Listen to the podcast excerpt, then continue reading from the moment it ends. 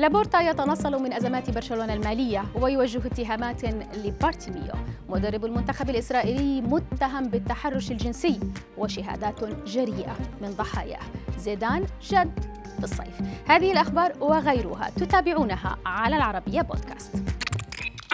نبدأ أخبارنا مع نتائج التحقيق الجنائي والتجاوزات التي كشف عنها خوان لابورتا رئيس برشلونة الإسباني في المؤتمر الصحفي اليوم.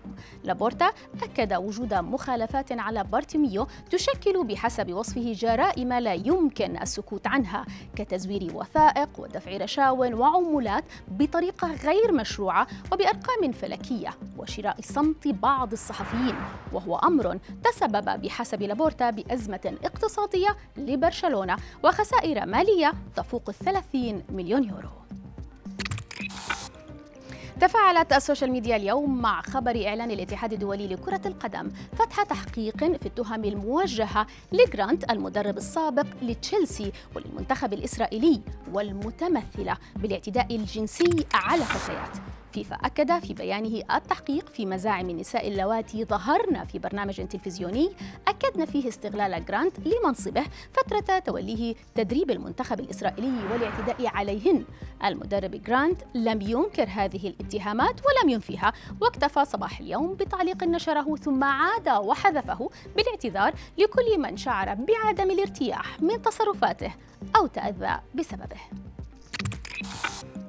والآن مع تطورات أحداث قضية جرونوود مهاجم مانشستر يونايتد وإمضائه ليلة الاثنين في زنزانة للشرطة بعد اعتقاله للاشتباه في ارتكابه جريمة اعتداء على صديقته هاريت روبنسون.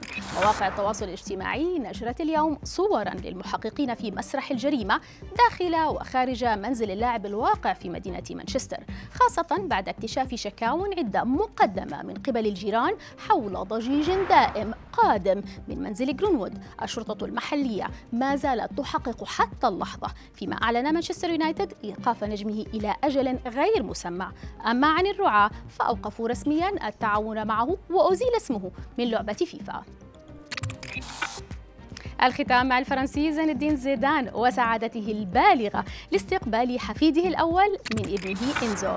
لاعب فريق رودي الذي يلعب في دوري الدرجة الثانية الفرنسي. أعلن عبر الإنستغرام خبر حمل زوجته عارضة الأزياء الفنزويلية كارين. وعلى ذمة المنشور يتوقع الثنائي ولادة الطفل هذا الصيف. وبذلك يصبح زيزو جدا وهو في عمر الخمسين. ومبروك مسبقا.